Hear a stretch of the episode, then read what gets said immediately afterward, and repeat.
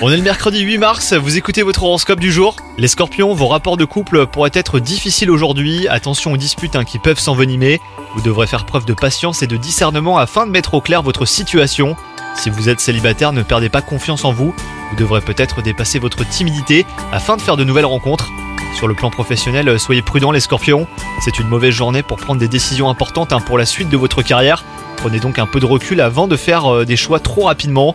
Vous devrez clarifier vos projets et vos objectifs avant de passer à l'action. Et enfin, côté santé, vous aurez une bonne vitalité aujourd'hui, c'est cool les scorpions. Ménagez tout de même vos forces et ne dépassez pas vos limites hein, si vous pratiquez un sport. Vous devrez canaliser votre énergie et vos émotions pour éviter les débordements. Bonne journée à vous